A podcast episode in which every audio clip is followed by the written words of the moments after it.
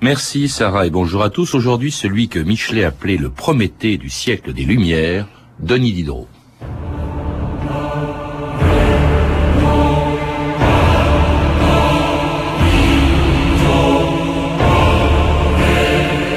L'homme est le terme unique où il faut partir et auquel il faut tout ramener. Denis Diderot.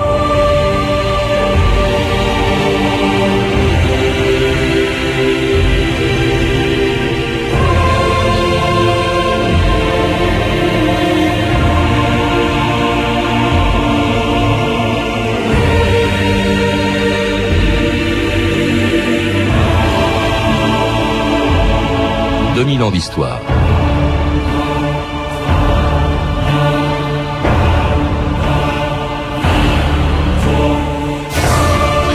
Diderot fut le maître d'œuvre de la plus grande aventure intellectuelle du siècle des Lumières, cette encyclopédie pour laquelle, avec Rousseau, d'Alembert, Voltaire ou le baron d'Holbach, il a rassemblé tout ce que le règne de Louis XV pouvait compter de philosophes, d'écrivains et d'artistes, tous mobilisés au service d'une entreprise démesurée puisqu'il s'agissait ni plus ni moins que de rassembler, disait Diderot, toutes les connaissances éparses sur la surface de la Terre, afin que les travaux des siècles passés n'aient pas été inutiles pour les siècles à venir. L'ambition, on le voit, était considérable, à la mesure de l'admiration ou de l'indignation qu'inspirait Diderot, dont le matérialisme et le goût de la liberté remettaient en cause toutes les institutions établies. Je ne suis point de ces hommes qui exhibent des certitudes. Mais je sais que c'est par la connaissance et le raisonnement que le monde sortira des ténèbres. Nos articles lui ouvriront les yeux et nos souscripteurs ne seront pas que des lecteurs, comprenez-vous Ils transmettront, ils témoigneront. Ah, Monsieur Trompelet, on me dit que vous ne ménagez point votre peine pour nous soutenir. Soyez-en mille fois remerciés. Ce premier volume de votre encyclopédie me ravit, monsieur Diderot. C'est une vaste entreprise. Trop vaste peut-être. En tout cas, elle vous apportera peu de satisfaction. Les hommes tels que vous sont faits pour les, grandes aventures.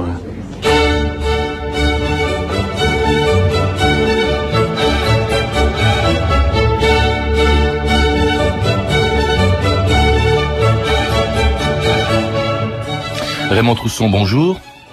Vous êtes euh, professeur émérite de l'Université de Bruxelles, membre de l'Académie royale de Belgique et auteur d'une biographie de Diderot qui vient de sortir chez, chez Talandier. J'étais très surpris en vous lisant d'apprendre que si Diderot était connu de ses contemporains pour son encyclopédie, aucun d'entre eux, en revanche, n'a pu lire les livres par lesquels nous, nous le connaissons euh, beaucoup plus aujourd'hui, La religieuse, Le neveu de Rameau, Le rêve de d'Alembert ou Jacques le fataliste, qui, qui n'ont été publiés qu'après sa mort. Pour quelle raison?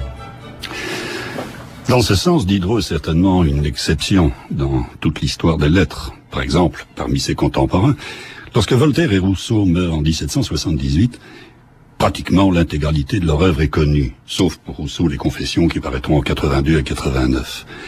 Pour Diderot, il en va tout à fait autrement. Pendant toute sa vie, il a écrit et conservé dans ses tiroirs ou confié à la correspondance littéraire de son ami Grimm, mais qui était destiné à une poignée de têtes couronnées, ses œuvres les plus audacieuses et les plus neuves. Ce qui fait que le Diderot, qui meurt en 1789, est un Diderot étrangement mutilé et raccourci. Ses contemporains n'ont connu ni la masse de ces neuf salons, ni le neveu de Rameau, ni Jacques le Fataliste, ni les religieuses. C'est-à-dire les œuvres par lesquelles on le connaît le plus aujourd'hui, qu'on lit le plus souvent ni encore ses œuvres politiques, etc.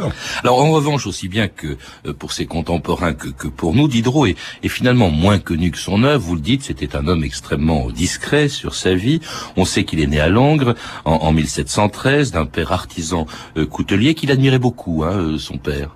En effet, la figure du père est très importante chez Diderot. Elle apparaît par exemple dans un de ses récits, l'entretien d'un père avec ses enfants, qui est de 1771.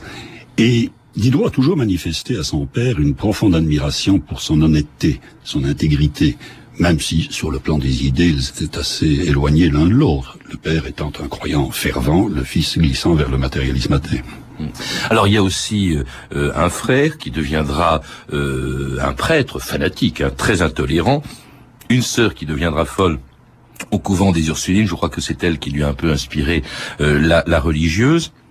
lui-même, chose assez étrange aussi, était destiné à être religieux. Je crois qu'il a reçu la tonsure à 13 ans. Euh, il avait reçu en effet ce qu'on appelait la tonsure par provision et il était censé succéder à cet oncle qui était chanoine de la cathédrale de Langres. Puis les choses ne se sont pas faites, mais il a en effet fait des études complètes de théologie avant de renoncer à la carrière contre la volonté de son père et de sa famille, bien entendu, et de suivre sa voie personnelle. C'est quand même étonnant pour un homme qui sera connu euh, euh, pour son athéisme plus tard.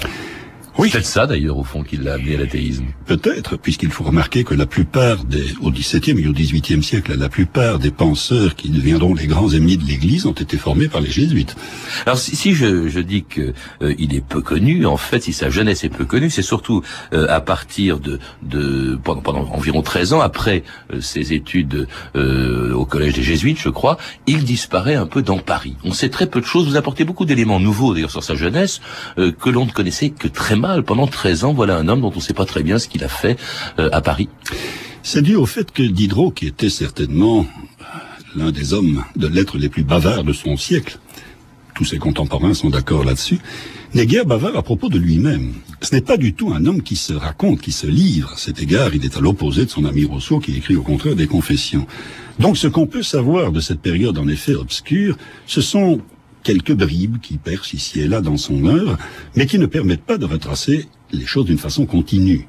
Euh, certaines allusions qu'il fait montrent qu'il a surtout vécu dans des milieux de théâtre ou dans des milieux de bohème littéraire, avec deux auteurs aujourd'hui bien oubliés de seconde zone, comme Fougeray de Montbron par exemple, et qui menaient le même type d'existence que lui. Il vivait de leçons de mathématiques, il faisait des sermons pour les curés en panne d'inspiration, il faisait des comptes rendus pour certains périodiques de l'époque. Bref, il tirait le diable par la queue. Il se marie aussi. Il se marie contre la volonté de son père, qui le fait d'ailleurs enfermer dans un couvent à cette occasion, en 1742. Il s'enfuit, il saute par la fenêtre, il rejoint Paris, et c'est en 43 qu'il se mariera à 30 ans contre la volonté de son père et à l'insu de son père, qui ne l'apprendra d'ailleurs que quelques années plus tard. Et il commence à se faire connaître par des essais, les pensées philosophiques en 1746 et en 1749 la lettre sur les aveugles, dans lesquelles Diderot exprime les idées qui vont scandaliser ses contemporains. Qui sait à quel instant de la succession des générations animales nous en sommes? Qui sait si ce bipède déformé, qui n'a que quatre pieds de hauteur, qu'on appelle encore un homme, et qui ne tarderait pas à perdre ce nom en se déformant un peu davantage, n'est pas l'image d'une espèce qui passe. Diderot est merveilleux. C'est grâce à des hommes comme lui que le monde va s'ouvrir. Le monde, vous rendez-vous compte? Qui sait si tout ne tend pas à se réduire à un grand sédiment inerte et immobile? Qui sait quelle sera la durée de cette inertie? Qui sait quelle race nouvelle? Peut résulter d'un amas aussi grand de points sensibles et vivants.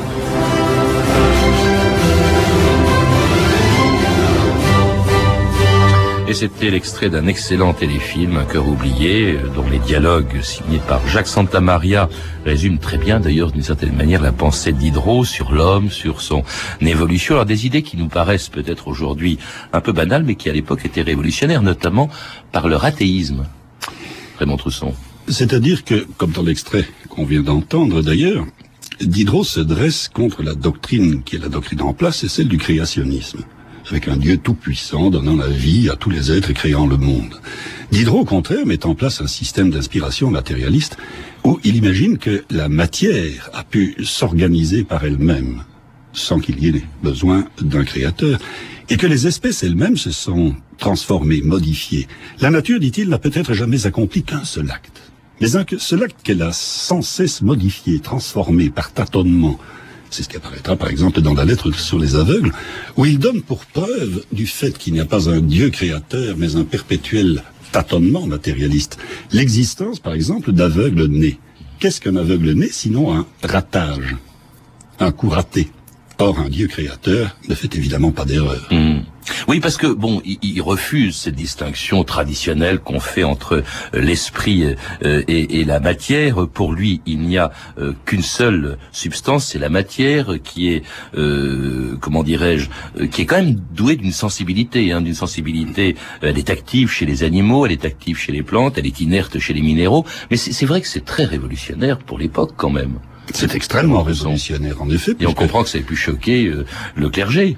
Euh, pas seulement le clergé d'ailleurs, mais la plupart, disons, des, bons esprits, puisque Diderot récuse radicalement le, vieux dualisme cartésien, l'âme et le corps, et qu'il imagine que la pensée ne procède de rien d'autre que d'une organisation plus fine de cette matière et qu'il y a une sorte de chaîne des êtres qui conduit de manière ininterrompue du, du minéral au végétal, du végétal à l'animal. Rien ne se perd, rien ne se crée. Alors ça ne scandalise pas que, que le clergé, vous le disiez. D'ailleurs, ça en scandalise aussi le pouvoir politique. Je crois qu'il a été enfermé pendant deux mois et demi en 1749 au donjon de Vincennes. Oui, il a été enfermé en effet dans une prison qui n'était pas, très longue. Hein. Très très longue, ni particulièrement terrifiante, mais que Diderot a d'ailleurs fort mal supporté. Il est arrêté à l'époque pour diverses raisons. D'abord, pour ses pensées philosophiques que vous venez d'évoquer, pour la lettre sur les aveugles qui développe un matérialisme évidemment scandaleux pour l'époque, et aussi, ce qui nous échappe peut-être un peu aujourd'hui, pour les bijoux indiscrets, qui sont un roman libertin, avec une partie peut-être un peu rouseuse, un peu scandaleuse, un peu pornographique. Or, tout cela va à l'encontre de la morale, des bonnes mœurs et de l'ordre politique. Par conséquent, il apparaît comme un auteur dangereux, qui est d'ailleurs dénoncé par le curé de sa paroisse. Et on finit par lui mettre la main au collet euh, il fera d'ailleurs amende honorable en promettant de ne plus jamais rien écrire dans ce genre. Et c'est en partie, du moins, ce qui explique le grand nombre que, d'œuvres que Diderot gardera dans ses tiroirs. La prison lui a laissé une impression... Il a trouvé quoi Terrible. Il a eu peur. Et ça s'explique. D'abord parce qu'à l'époque, une lettre de cachet a bien une date de début, mais on ne sait pas quand elle expirera. Ensuite, euh, parce qu'il l'a, lui, personnellement très mal supporté. Diderot est un extraverti, il a besoin du contact, euh, de la sociabilité. La prison lui convient particulièrement mal. Le contact, il l'a avec Rousseau, quelqu'un qui vient le voir à ce moment-là, et c'est une, c'est une amitié d'ailleurs qui a duré assez longtemps avec Rousseau. C'est une amitié qui commence vraisemblablement vers 1742. À ce moment, Diderot est à Paris depuis quelques années, mais Rousseau, lui, vient d'y arriver. Ils s'entendent tout de suite fort bien, puisqu'au fond, ils ont à peu près le même âge, à un an de distance, et ils en sont tous les deux au même point. Ils battent la semelle sur le, pavé de Paris, essayent de s'en sortir. Ils ont l'un et l'autre des ambitions littéraires. Ils vivent une sorte de bohème qui les rapproche, d'autant plus que Rousseau s'est mis en ménage avec Thérèse Levasseur, comme Diderot s'est mis en ménage avec euh, Antoinette Champion. Il y a beaucoup de points communs entre eux. Bien entendu, les différences commenceront au fil des années à s'accentuer. Et à cause d'un livre, euh, à la sortie de, prison, euh, Diderot peut s'y consacrer intégralement. C'est, enfin un livre, le dictionnaire, c'est l'encyclopédie qui est un projet antérieur à son entrée en prison. Je crois qu'il date de, de 1747 et un projet collectif. Il a été confié par un libraire, le Breton, euh, qui confie ce projet à Diderot et à d'Alembert. C'est un travail collectif. Quel était ce projet? Au fond, c'est un des premiers dictionnaires de notre histoire en France. Euh, oui et non. Il existait un très grand nombre de dictionnaires spécialisés, mmh. telle ou telle branche, dictionnaire de la médecine, dictionnaire de la peinture, tout ce qu'on voudra, mais il n'existait pas en effet d'encyclopédie. D'où l'origine du projet d'ailleurs, qui est même antérieur à l'intervention de Diderot et d'Alembert. C'est le projet présenté par un Allemand, Celius, qui est venu proposer euh, au libraire Le Breton ce qui devait être simplement, à l'époque, une traduction de la Cyclopédia d'Ephraim Chambers, paru en 1728 et qui avait eu beaucoup de succès. C'est à partir du moment où Diderot et d'Alembert prennent, après l'abbé Gademalve, la direction de l'encyclopédie, que le projet se modifie complètement. Il ne s'agit plus de faire une simple traduction, mais de faire une œuvre originale avec des articles neufs. Et d'étendre le projet, bien et, sûr. Et pas seulement de collecteurs. Il y, a, des signatures extraordinaires. Il y a donc Rousseau hein, qui va y participer. Il y a Dolbach, il y a Voltaire, il y a Turgot. Mais pas un dictionnaire ordinaire chargé au fond d'accumuler. C'était le projet que j'ai cité tout à l'heure. Seulement les connaissances. Pour euh, euh Diderot, euh, cette encyclopédie doit aussi euh, changer la façon de penser. C'est en ça qu'elle a quelque chose de révolutionnaire, Raymond Trousson. Oui, exactement. C'est évidemment une somme de connaissances. C'est le but premier d'une encyclopédie. Mais c'est aussi, comme il dit, euh, une volonté de changer la façon commune de penser. C'est-à-dire de supprimer, de ruiner les préjugés, les superstitions, euh, les vieilles idées, euh, de pratiquer, bien entendu, la critique des textes sacrés, de montrer certaines aberrations religieuses, de plaider pour la tolérance, de s'en prendre au fanatisme. C'est donc un ouvrage qui exprime véritablement tout l'esprit des Lumières et aussi les aspirations de toute la bourgeoisie montante de l'époque qui va représenter une grande part de l'intelligentsia. Et qui a un succès énorme dès son premier euh, volume. Je crois qu'il y en a eu 28 au total de, de, volumes. Oui, il y a eu 17 volumes de texte et 11 volumes de planches. Et puis euh, 4000 souscripteurs dès le début, 2500 exemplaires pour le premier volume et très vite euh, tout cela inquiète bien sûr la censure de Louis XV qui va la faire interdire. Eh bien monsieur, comment va votre encyclopédie? J'ai l'impression qu'on me transperce le cœur. Voulez-vous la vérité? Nous sommes persécutés par des coquins qui espèrent de nous la résignation. Et Voltaire qui nous conseille d'aller continuer en pays étranger. Mais quelle idée se fait-il donc du courage? Oui, nous continuerons, mais à poursuivre nos ennemis. Et nous retournerons à notre profit la bêtise de nos censeurs. Police du roi. L'encyclopédie que vous dirigez avec Monsieur Diderot est interdite. Je le sais depuis longtemps. Alors comment expliquez-vous que les volumes paraissent toujours? On suspend l'impression, on ferme l'imprimerie, on pose des scellés, et l'encyclopédie circule toujours sous le manteau, se répand à l'étranger. Va Diderot. Ouais, Diderot. En, fait, Raymond Trousson, malgré l'interdiction euh, de cette encyclopédie, on va la voir continuer, on vient de l'entendre, à, apparaître, en fait, il avait des protecteurs et pas n'importe lesquels. Il y en avait un euh, qui était ce qu'on appelait le directeur de la librairie, euh, c'est-à-dire en fait le censeur, l'homme chargé de la censure. C'était Malzerbe qui lui-même protégeait l'encyclopédie alors qu'elle était interdite. C'est un des, un des signes de l'époque. Malzerbe est un, un grand commis de l'État, qui s'est toujours efforcé d'ailleurs de remplir sa tâche avec la plus grande conscience, et qui montrera aussi son courage d'ailleurs en se faisant l'un des défenseurs de Louis XVI, ce qui lui vaudra d'être guillotiné. Mais en même temps, c'est un homme des Lumières, ouvert aux idées nouvelles, et qui dit d'ailleurs dans une de ses lettres, au fond, euh, s'il en avait jamais admis de publier que les ouvrages autorisés depuis un siècle en France, nous serions toujours au Moyen Âge. C'est donc un siècle qui est déchiré dans des contradictions internes et le pouvoir l'est aussi, puisque, euh, alors que c'est évidemment le pouvoir de Louis XV qui suspend puis qui interdit euh, l'encyclopédie, c'est Madame de Pompadour qui soutient les philosophes, parce qu'elle mm. déteste les jésuites. Elle avait même d'ailleurs fait son portrait, fait faire son portrait par Quentin de la Tour, mm. avec bien en évidence, euh, sur ce portrait, à côté de ce portrait, en évidence sur un guéridon, je crois, il y mm. avait un volume de l'encyclopédie, ce qui montre quand même qu'il avait des, des, appuis assez haut placés. Alors cela dit, c'est curieux, on, on, a du mal à comprendre que une encyclopédie, où, les articles politiques sont relativement peu importants, hein, euh, il y avait de tout dans cette encyclopédie, il y avait des articles sur le goût, sur l'esprit, sur le jardinage, sur la serrurerie, euh, euh, sur l'équitation. Enfin, c'était c'était une véritable encyclopédie. Peu de choses politiques. D'ailleurs, Diderot lui-même, sur le plan politique, est difficile à, cerner. Il s'exprime beaucoup moins euh, sur les, les, idées politiques de son temps que des quelqu'un comme Montesquieu, par exemple. Oui et non. Disons que dès le premier volume de l'encyclopédie, un jésuite, Berthier, attaque l'encyclopédie sur le plan politique à cause d'un article de Diderot, Autorité politique, où il conteste la monarchie de droit divin et souhaite un système contractualiste. Donc dès le départ, il y a une prise de position politique de l'encyclopédie, mais on aurait tort de croire que l'encyclopédie en elle-même soit un livre de tendance révolutionnaire et réformiste, ce qui est le cas la plupart des grands intellectuels de l'époque. Elle ne remet pas en cause la monarchie. D'ailleurs, il y a quelque chose qui est très connu chez Diderot. Ça interviendra à la fin de sa vie. C'est pratiquement le seul grand voyage à l'étranger qu'il fera. Il va passer cinq mois auprès de la despote éclairée de l'époque, qui était la l'impératrice de Russie, Catherine II, le philosophe des Lumières, qui cautionne par sa présence et même, je crois, par l'éloge qu'il a fait d'elle, euh, qui cautionne un des régimes les plus absolutistes de la Terre. C'est assez étonnant, Raymond Poussin. C'est assez étonnant en effet, mais d'une part le voyage de Diderot est commandé par la reconnaissance, puisqu'en 1765, Catherine lui fait acheter sa bibliothèque pour une somme importante. Parce qu'il avait besoin d'argent. Parce qu'il avait besoin d'argent, il songeait à établir sa fille. Euh, et avec beaucoup de générosité d'ailleurs, elle institue bibliothécaire de sa propre bibliothèque qu'il gardera jusqu'à sa mort. Donc devoir de reconnaissance.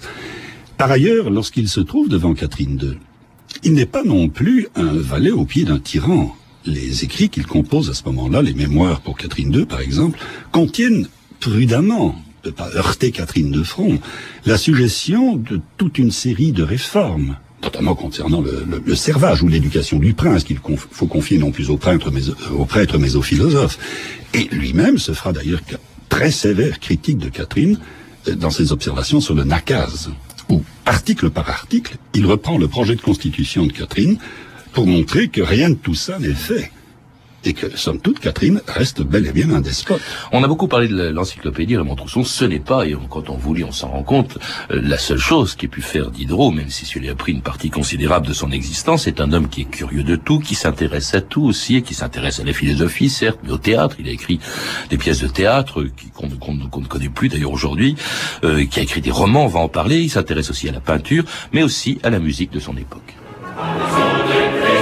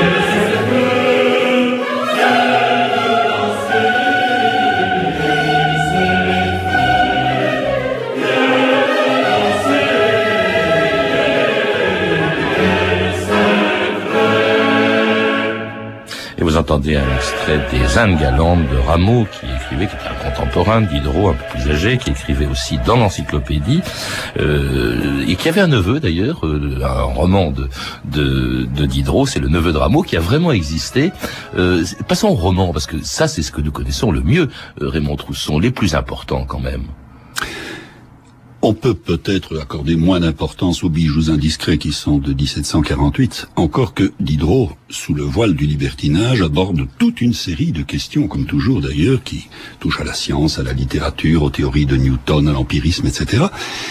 Puis on passe à ce roman qu'on ne connaîtra que plus tard, euh, c'est La religieuse, qui est certainement l'un des romans essentiels sur le plan non pas de l'anti-religion, mais de la contestation de l'enfermement, de la claustration, du monachisme, mm. qui mène nécessairement à des dérèglements mentaux d'une manière ou de l'autre, et qui a causé, au moment où il a paru en 1796, un véritable scandale au lendemain des tentatives de déchristianisation de la Révolution.